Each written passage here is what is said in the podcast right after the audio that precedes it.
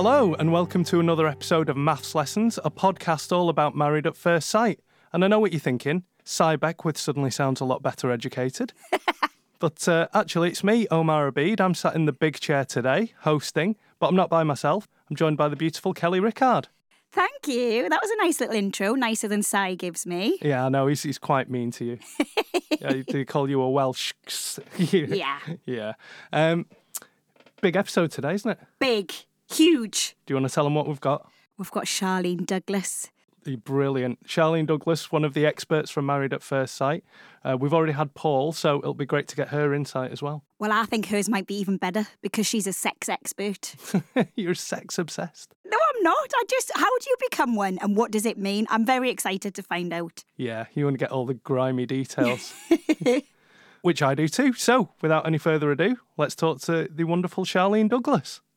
So, welcome to our very special edition of Maths Lessons, and we have one of the principal players in Married at First Sight, uh, the intimacy coach, Charlene Douglas. Welcome, Charlene.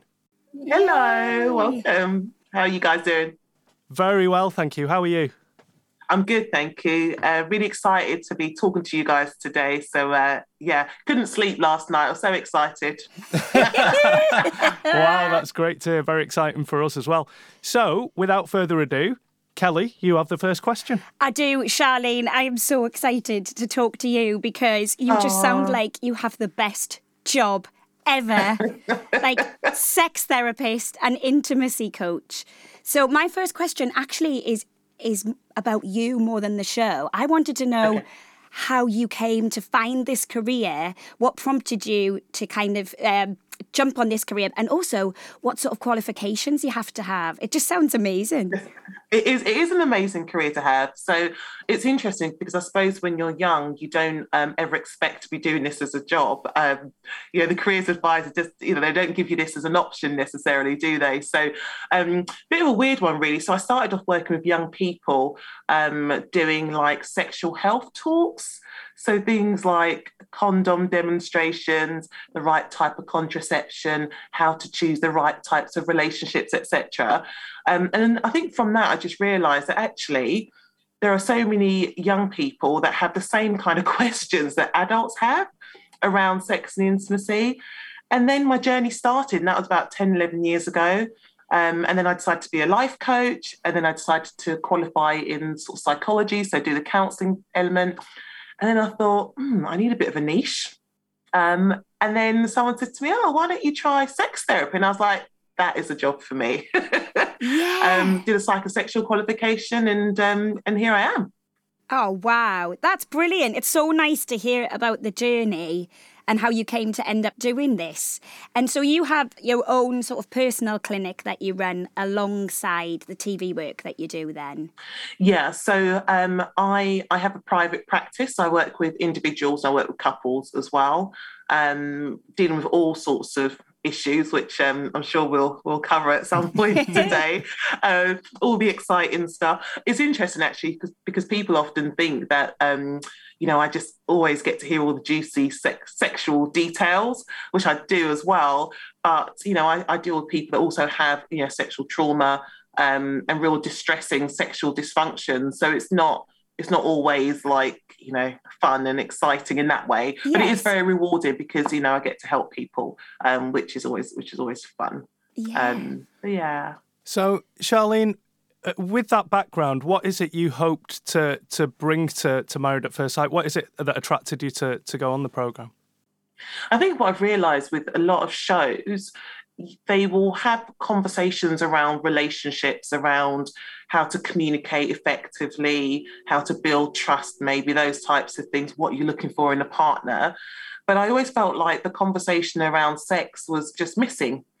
You know, and there is still such a taboo around sex. Everyone has it. You know, we've come onto this planet, you know, because of someone having sex, and yet it's something that we don't really talk about. Um, and so I want to be the one to talk about it and to to ask, you know, how the sex is going and you know what's going on with the intimacy. And of course, on the show, you've got people that have just met. So the sexual spark may or may not be there. You know, people work at different paces. So yeah, there's lots of conversations to make sure that they are comfortable with the world of sex. um, and that and that was my role. I think it's I think it's one of the things that sucked people into Married at First Sight. Actually, is that often the entry point is some bit of crazy drama, but then you end up talking about bigger issues, like you say, um, sex and uh, toxic masculinities come up in this series. You know, it's it, it's surprising how broad the range of subjects are. Yeah, I think that you know Mel, Paul, and I we came onto the show with an the idea around making sure that it's educational for people as well. So of course it's entertaining, and there's lots of entertainment, lots of drama on the show, as you as you all know. But hopefully people get that educational element from it as well. You know, I know for myself when I work when I worked with the couples, I could see myself in some some of the individual stories, you know, and I probably dated some some of those types of men that appear on the show as well. And so oftentimes we can relate to things that we see on TV. And I think, oh, I hope that people are able to hear what me, myself, Mel, and Paul have said around relationships, around communication, around sex, around intimacy, what is and what isn't acceptable in relationships.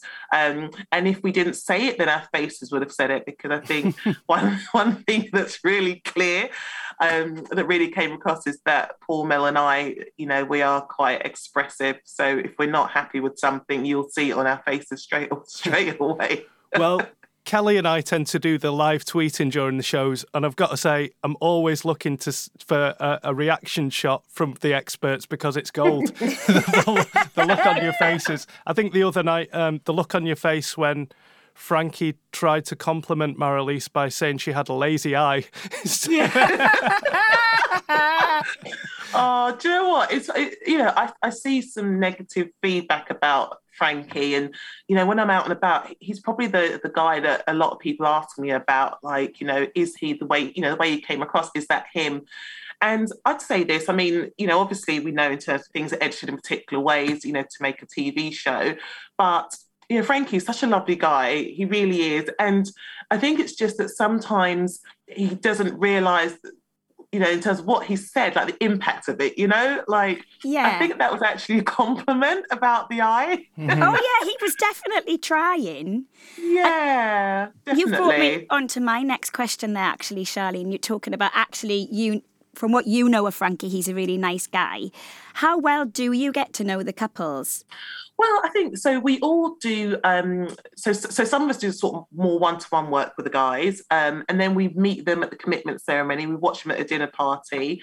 Um, we know a bit of their backstory as well. Um, obviously, you know that Paul did some of the. Um, he met with the families as well, so really kind of got to know them. So it kind of depends, and of course, like during the um, you know the non-filming times, we'll have like individual conversations with with them as well. Um, just to kind of, you know, it's it's a it's a difficult process that they're going through as well. You know, I know that a lot of people are like, oh, they're just on there because they want to become famous. Well, what they put themselves through, I don't know if it would have been worth it just for the sake of fame. You know, they they really stuck, well, most of them really stayed with the process and listened to the feedback. um, and it's not easy. And you know, the likes of someone like Frankie, who's a little bit older, so he's got more life experience I think it was tricky for him to to actually sort of really listen and take on board some of the feedback, but he did it. You know, he did it in the end, and that and that was really good to see. Um, I'd like to come back to the to the matching process in a second, but just uh, again, like you say, everyone wants to talk about Frankie. Um, how difficult is it when on the on the uh, in the commitment ceremonies when he's not really giving you anything and you're trying to get in the, the commitment ceremonies we've seen so far? He plays that card a lot. I'm yeah. older you know, you've got to give me respect. But he's he's only 47, which, you know, I'm getting close to my 40s, so I'm hoping that's not considered too old. Um, but how hard is it to, to get something out of him in those situations? You know, I suppose doing the work that I do, I'm used to this. I really am. I work with couples where oftentimes, if, if with heterosexual couples, without fail, it will be the woman that wants to come to couple therapy and the guy is being dragged along. Um, and so usually I don't always get the male um, responding or kind of engaging. That's kind of what I'd normally experience in terms of what you saw with Frankie. So, I mean, I'd like to think I'm quite a nice person. So usually when people realise that I'm not here to to knock them down and break them down or to overanalyze them, you know, and that I'm actually on their side, usually they do kind of open up. And I don't know in terms of, again, you know, I'm not in control of how it's edited, but what I will say in terms of sort of behind the scenes, although Frankie initially was quite uh, a bit reserved, a bit guarded, and a bit nervous. I think you know it's quite a big thing. Yeah. You know, um, he did open up and he did um, warm up to the feedback. Um, and he did try. Um, so one thing that we sort of said to him was, look, you know, you need to really work on being open, emotion, like just be open with your feelings. There's nothing wrong with that and he he tried it, and maybe he tried it with the whole lazy eye thing. Maybe that's what yeah, a clum- so, you know, he, he was trying it. Yeah. a clumsy first attempt at opening up, but yeah. an attempt nonetheless. Yeah.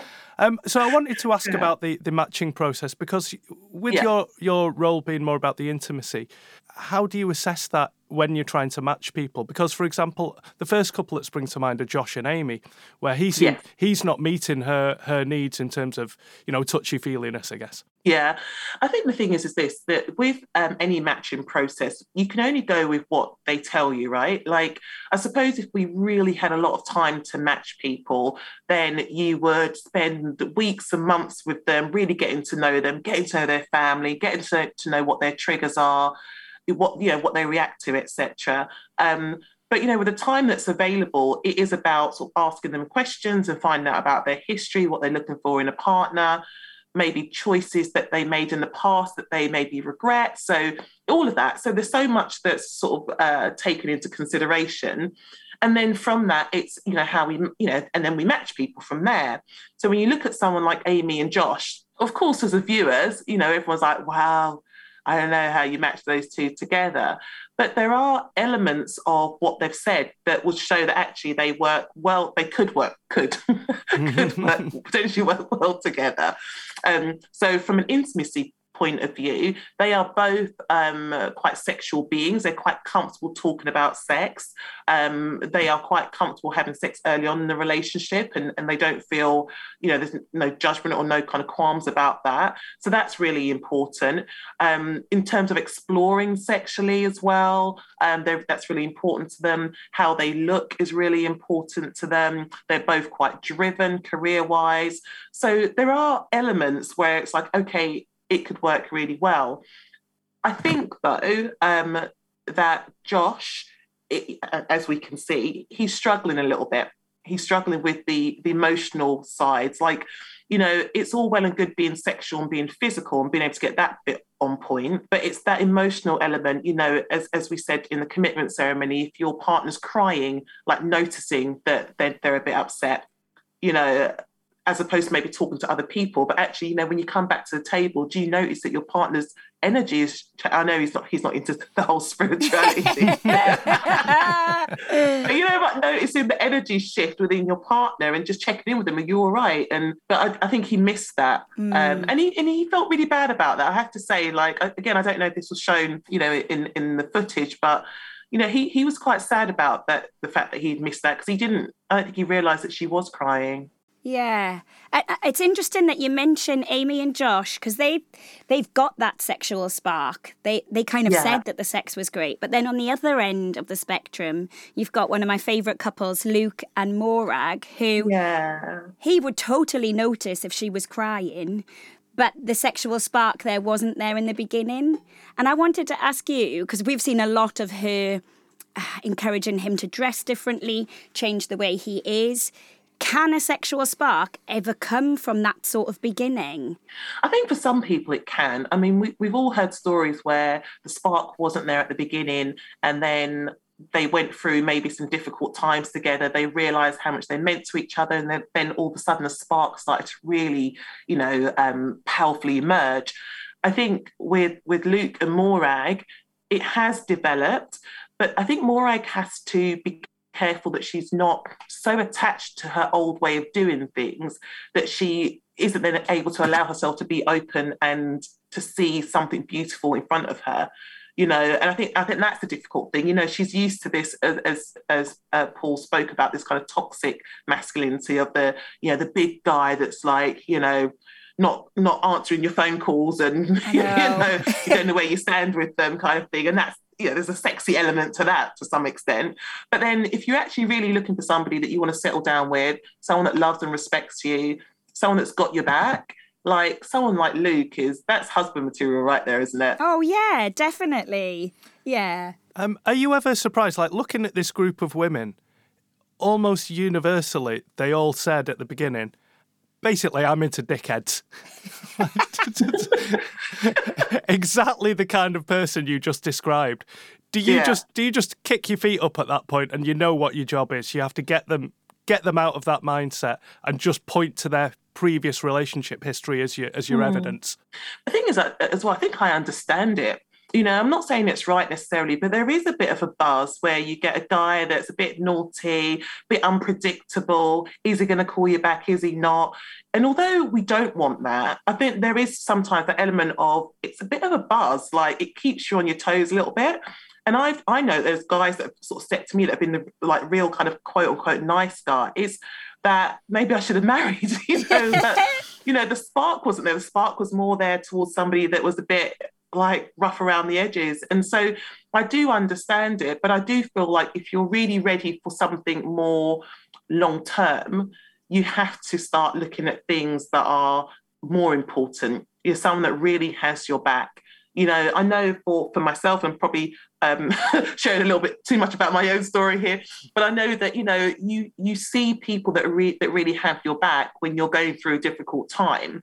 So if you're, I know you've just lost your house, just lost your job, and your guy is calling you and he takes on the issue as if it's his own issue, you know, it, he's really invested to make sure you're okay. Like those are qualities that you're looking for, not somebody that just you know wears a nice t-shirt and has you know big muscles. I mean i mean that's nice but you know what's really important are those, all those other qualities you know? Um, so yeah with with the, with the ladies on the show i think it was about reminding them of what's really important. Um, and you know some listened and some didn't.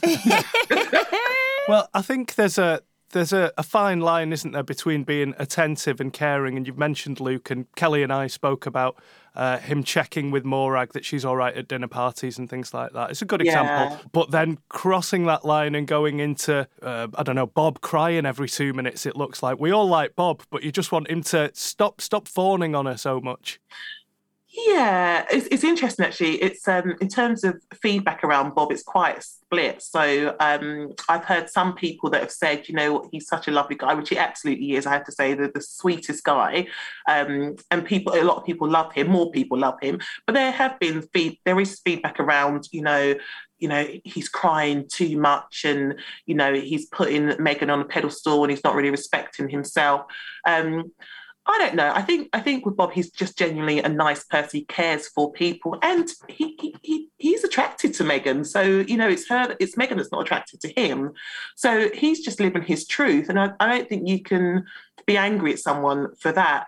I also think though that what we need to challenge is this idea that quote unquote real men don't cry. You know, mm. and there's some alpha males I've spoken to that are just distraught at the thought that he has cried more than once on camera um, over a woman that doesn't want him. And it's like, you know, there's nothing wrong in showing some real emotions. And, you know, I think sometimes some of those alpha males that are like, oh, you shouldn't cry, like that's not the thing to do. Well, you probably just show emotion in a different way and maybe in a way that's not really helpful or, or healthy.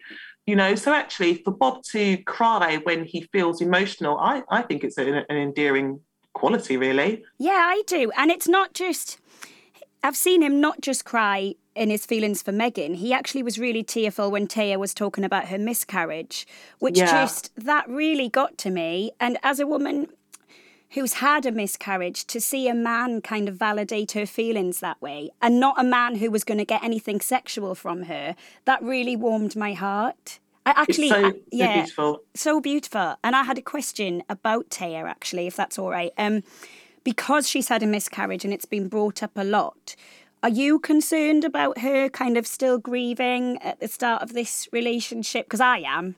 I'm very worried about it. I just wondered what your thoughts were. Yeah, I think with Taya, uh, uh, just to say, just before I, mention uh, story, so there is a lot of support for the cast. I know that every show says that, but I could categorically say that I wouldn't have been a part of the show if I didn't feel convinced that they had support. So um, all of the cast, I, I contacted all of them to make sure they were, they were okay before the show went out, and just reminded them to get in touch if they need anything. Um, I know Paul has been in touch with them as well, um, and I would imagine that Mel has also. You know, just make sure they're all okay. Um, the production team also have mental health support as well. Um, we've got a clinical psychologist on site. So they're, they're, they are fully supported in terms of mental health support. You know, they're given advice about how to manage the world of media, the world of social media. So they really are looked after and and, and very much loved. You know, we definitely see as a married at first sight family. Um, and I feel very protective over them as well.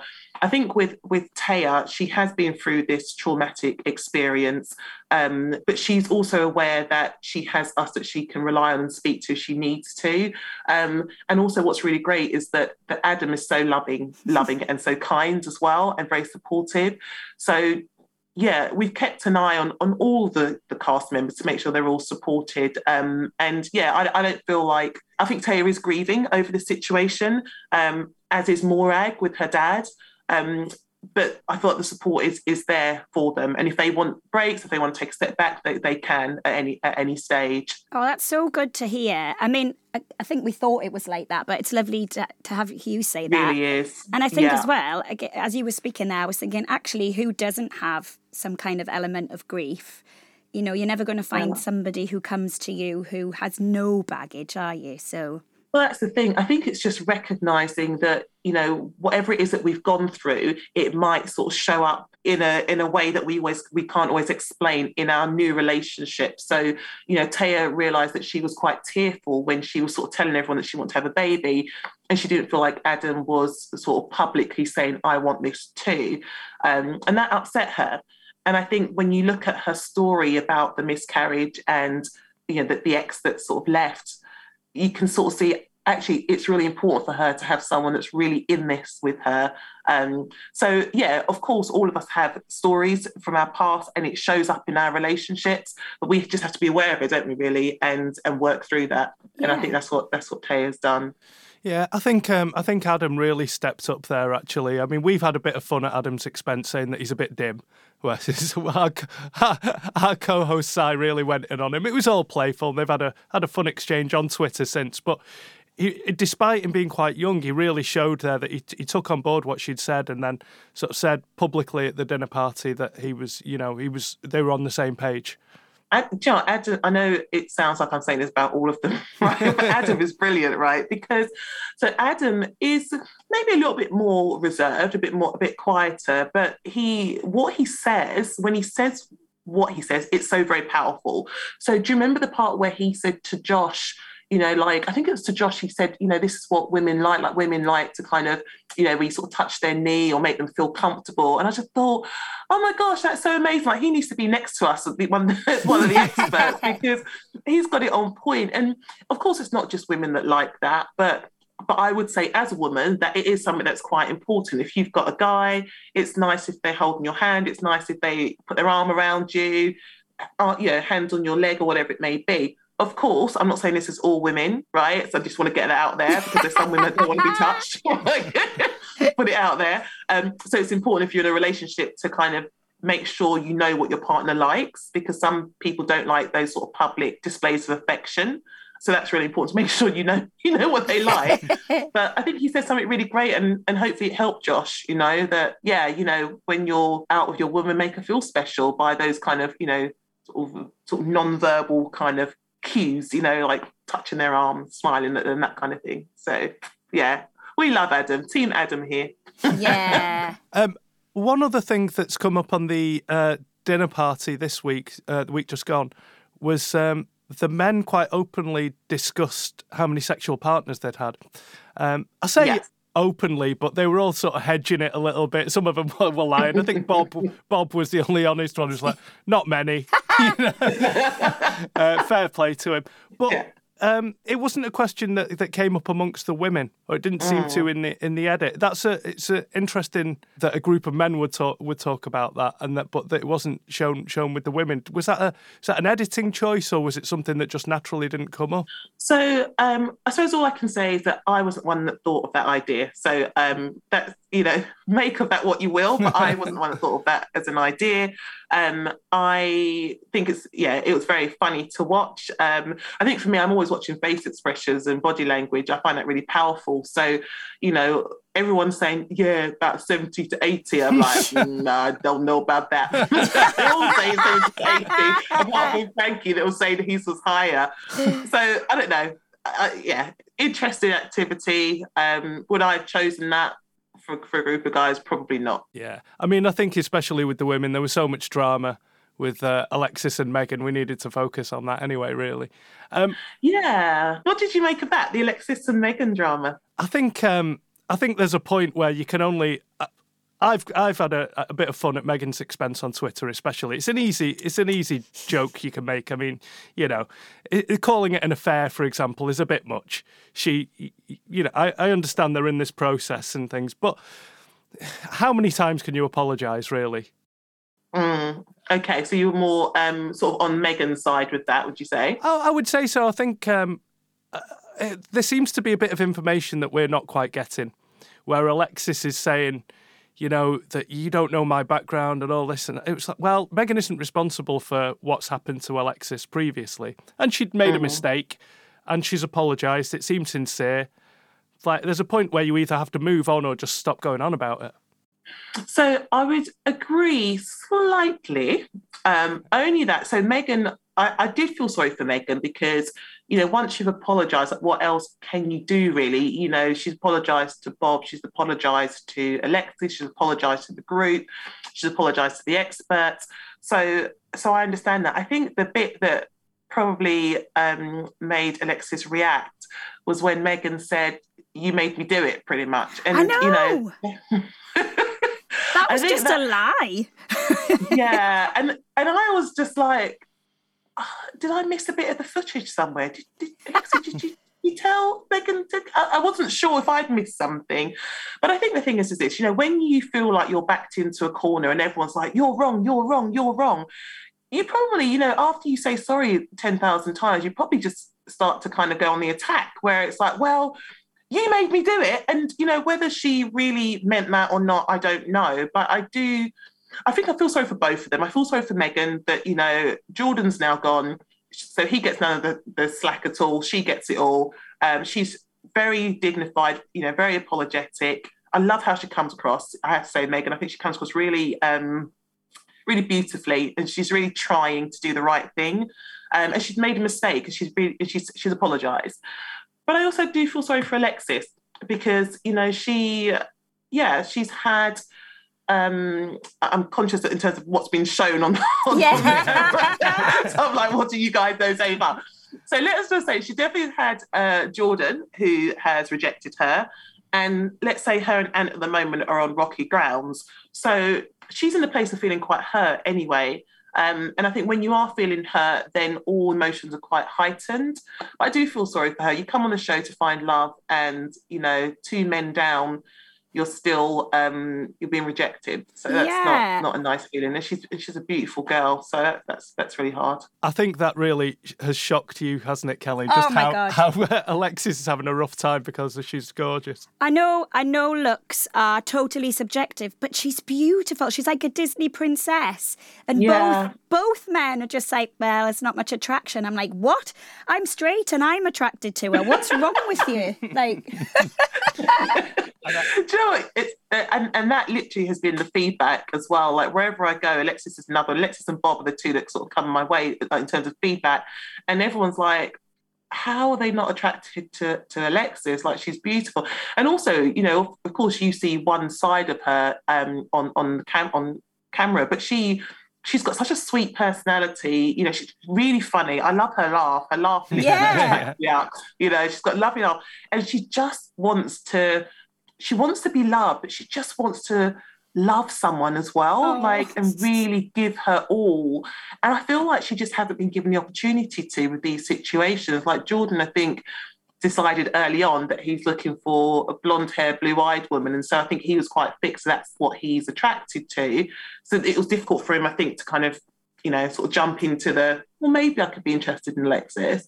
Um, and then, yeah, and then with with our aunt, I don't know quite what to say. I think and uh, uh, yeah, and wasn't sure. I think, and yeah, and then and then he friend zoned her, which is never a nice place to be, is it? When you when you like someone. No, yeah. I, I was just thinking as well. You said about Megan coming across really well, but with mm. your experience in reading body language, Bob and Megan's kiss was just crap, wasn't it?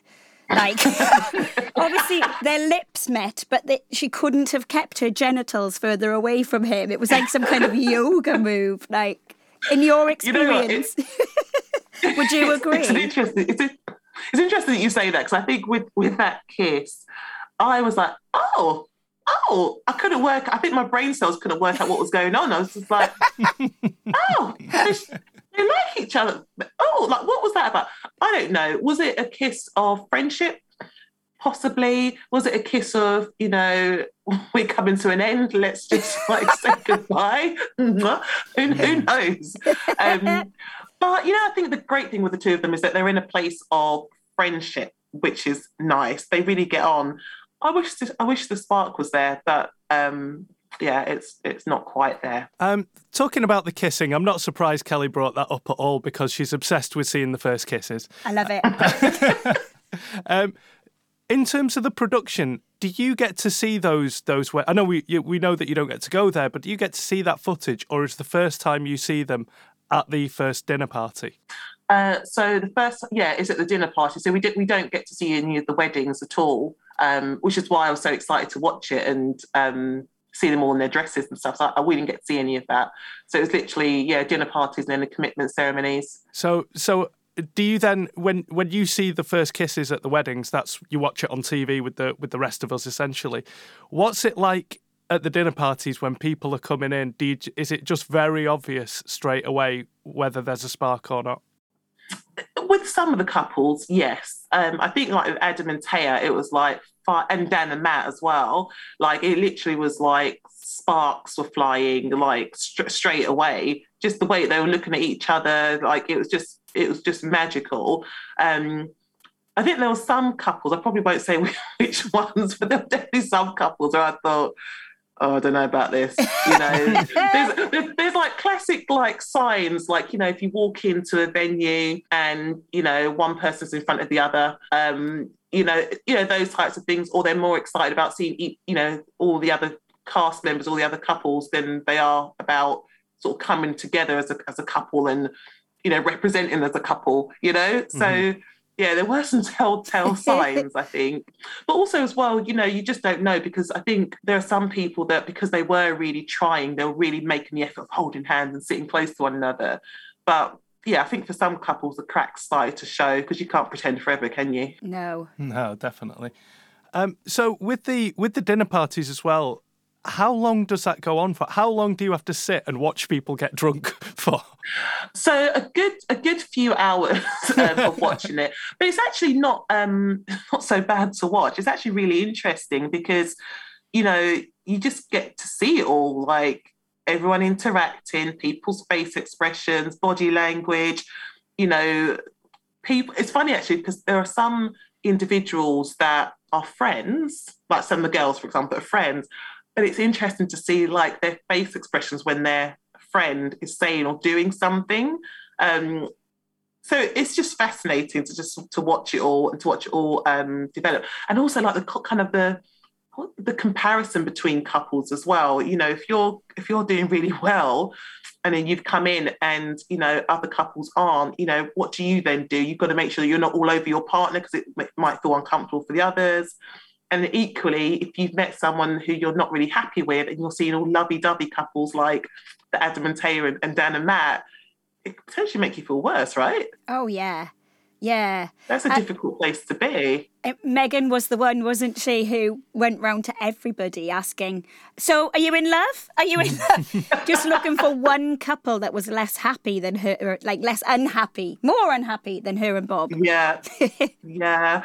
It's, yeah. I felt for Megan though, with that because I think that, I don't know if I don't think she wanted company in terms of wanting another couple that weren't happy, but I think she just wanted that space to be able to explore like this is what's going on with me like what's going on with you. Um, but i think the, the, way that it came across it was like every couple that came through what about you? What about you? And you? Do you love her? Do you love him have you kissed yet are you in love? Are you? I don't think she meant for it to come across like that, but maybe it just shows some of her anxiety as I mean, well. I'll, I'll be honest. Again, I love Bob, but if I'd have just been on holiday with him, I'd want to spend time with anyone else but Bob, ah. watching his Jim Carrey routine. I do. I think you'd really get on with Bob. I think because you know what, he really brings you out yourself. He's so kind, so loving, very funny, really, really funny guy. But also, he does have moments when he's a bit more vulnerable, where he can be serious as well. But, and I don't know if this was shown on on the cam- on camera, but what I did say is that it's important that if you want a particular characteristic to come out in your partner, that you create an environment that feels safe enough for them to be able to do that. So I say with Bob and Megan, you know, if you want to see the real Bob, not just the kind of the big Bob as, as he's called, mm. but you know, the kind of the vulnerable Bob, the Bob that's really honest and open and serious, then he needs to feel comfortable. And I think that he feels a bit on edge around Megan because he wants to make sure she's happy, wants to make sure he doesn't irritate her. But yeah, it's important to be with someone that you can just be yourself with, right? Yeah, you could see that on camera. I think we even mentioned it on one of the podcasts that his behaviour, bless him, got more childlike after she'd been putting him down. And I think it yeah. was that classic thing of he wants to be loved, so he's playing up to it. And uh, somebody will love him. He's very lovable, Bob.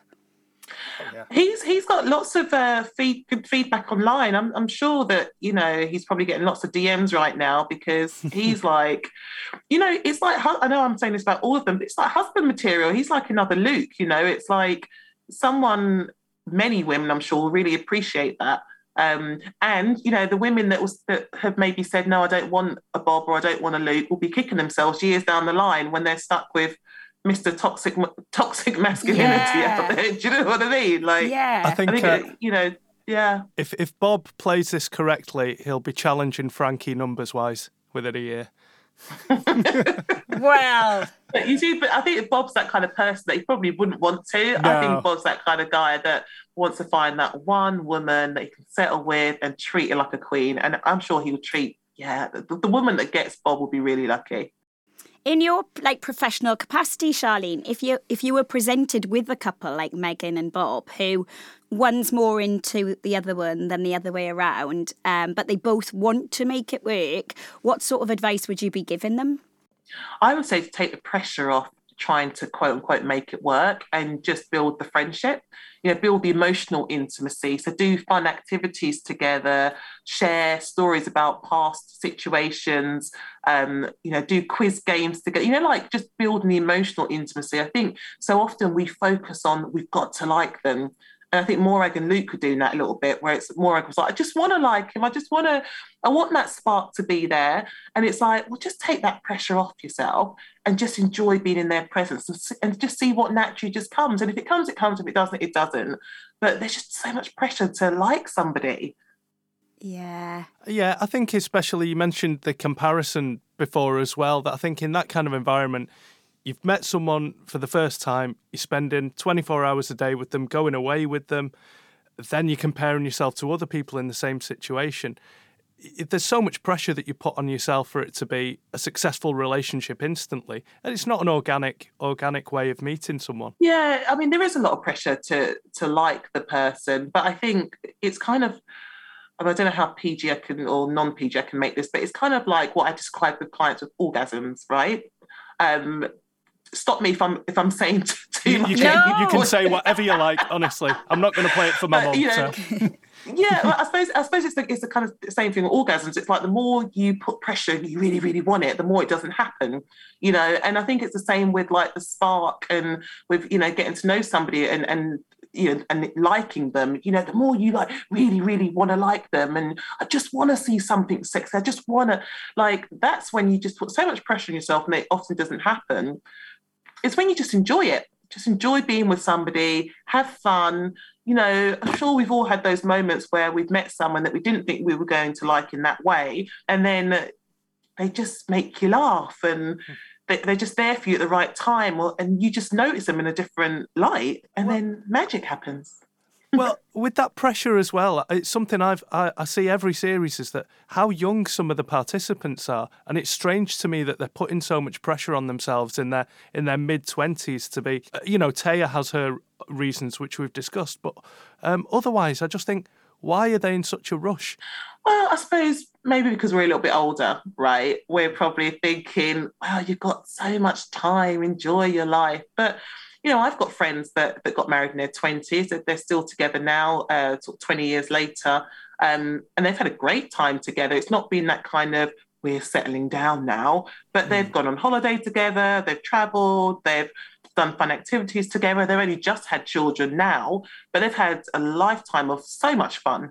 So I think sometimes we think that, you know, if you get married or you, you're in a serious relationship, it's like, boring time you know you, you know you're not having fun now. But actually you can right? Yeah. um, so so i think for them it was that that's their dream to to meet someone to settle down. And yeah they are they're younger than me but well frankie's not but the others are younger than me but you know they feel ready for it and i think that's the main thing isn't it? They they, they want to and they feel ready for it. Uh, yeah i mean I, i've said before that i think age isn't that much of a number with this sort of thing because i am quite childish. I will always be childish. But i've had mm-hmm. friends who could have settled down at 20 and made it work. Like that, that's yeah. just who they are. It's a bit like adam. He's a bit of an older soul in that way isn't he? He is yeah. And he's never had a relationship before so i think it's, it'd only been like casual relationships um, but he's really stepping up to the game in terms of being a really good boyfriend, a really good partner. So I think the thing is, it goes back to like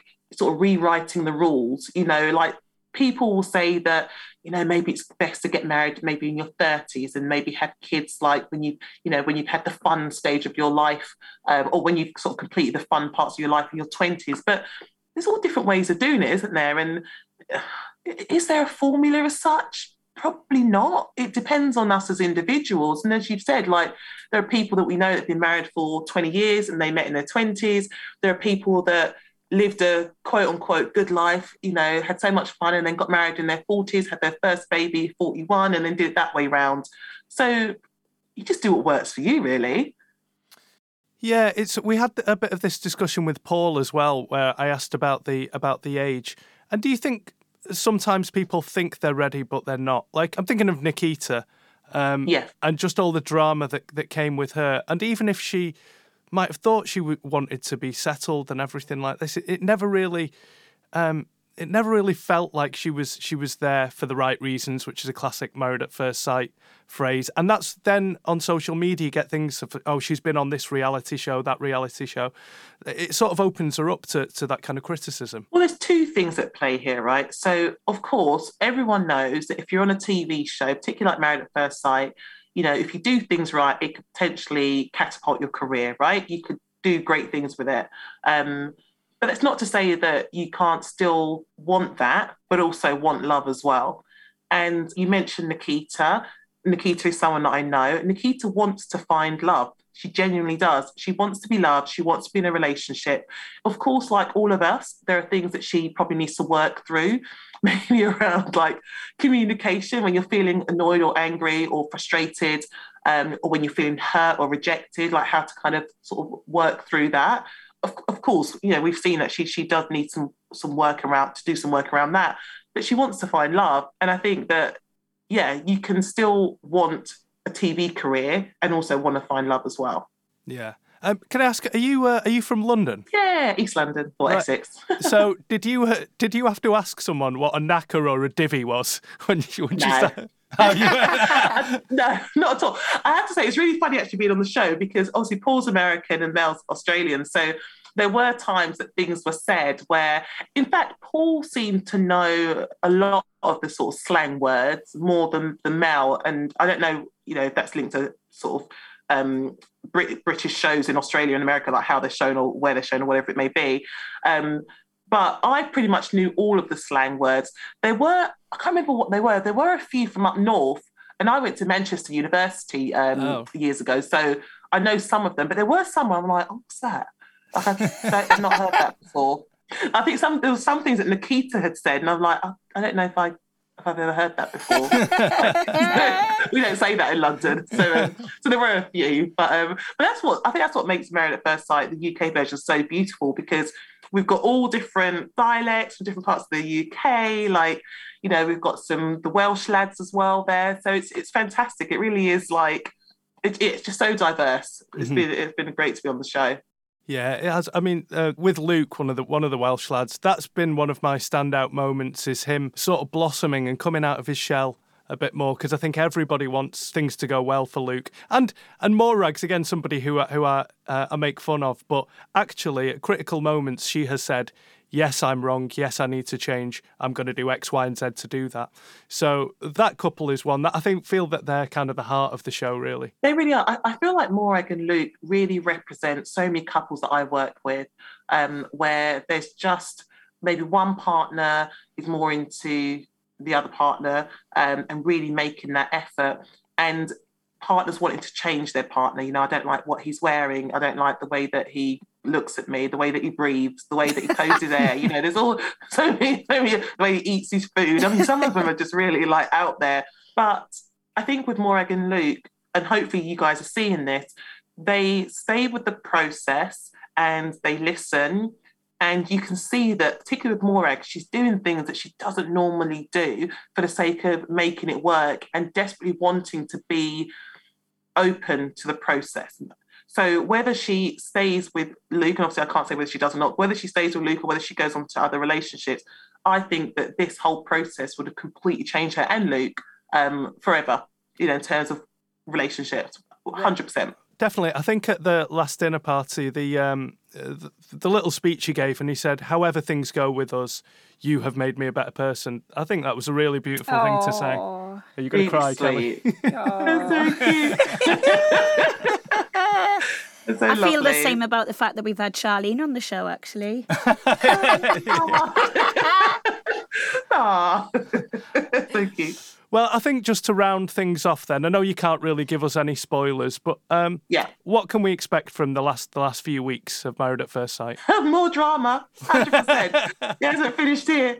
I tell you what, it's funny because with the dinner parties, like you think, oh, okay, we're coming to the end now, so surely there's no more drama left. But no, like I don't know, I don't know how the guys do it, but there's definitely more to come. Um, definitely more to come. And then you got the reunion as well. Can't yeah. miss that. Oh yeah. my gosh. That I mean, that's the big that's the big thing when a series like this finishes. The minute it finishes, everyone's on Google trying to find out what's going yeah, on with the couple. So a reunion show's a, a great idea. Yeah, I, I, can't wait for that. Um, the reunion was something else. So yeah, I, I, obviously can't say much about that, but other than just shock is, is the only word I can say. Shock. So the reunion's already been filmed no comment. Just in case I'm not, just in case I'm not allowed to say it. I don't know. No comment. Let's just say the word shock linked to reunion. That's all I can say. Yeah. Um, that's fantastic. I thought we were going to get a bit of a scoop from you, but you stayed on your toes. I have like Channel 4 onto me. Like, what did you just say? No, I, I, uh, no comment. well, that was fantastic. Thank you again so much for your time, Charlie. Oh. oh, thank you so much. It was lovely to meet you, albeit on Zoom, but thank you. Oh, like, it feels like the new way now, doesn't it? Like, I know. we're all making new friendships all by Zoom. you know, thank you for having me. It's been really lovely coming on and, and meeting you guys. So thanks so much. Thank you. That was great, wasn't it? Oh, it was mint. She was so engaging, gave us lots of good information. Yeah, lovely, lovely, articulate lady. What was your favourite bit? Um, so, oh, well, I was quite intrigued by. She clearly thinks a lot of Frankie. Like, she really jumped to his defence. Yeah, she did, which is quite interesting. I kind of wonder as the series progresses. She was similar with Megan, actually. Yeah. Like maybe we'll see some more information. It's difficult for, for the experts that we've spoken to doing this because they can't really give us spoilers, and I wouldn't want them to. But she almost did when she mentioned the shocking reunion that's clearly already been filmed. You could tell she wanted to give us something there, didn't she? Um, big thing is we've had PCB on. Yes, we have. We've had Charlene. Yeah. There's only one more to get. Mel, Mel. if you're listening, Yeah. you've got to catch them all. Come on. Yeah, that would be great. If we get to talk to Mel as well, she's brilliant. The way she, um, the way she went after Frankie, Yeah, she was great. but like in a constructive way. Yeah, as not the way that we do.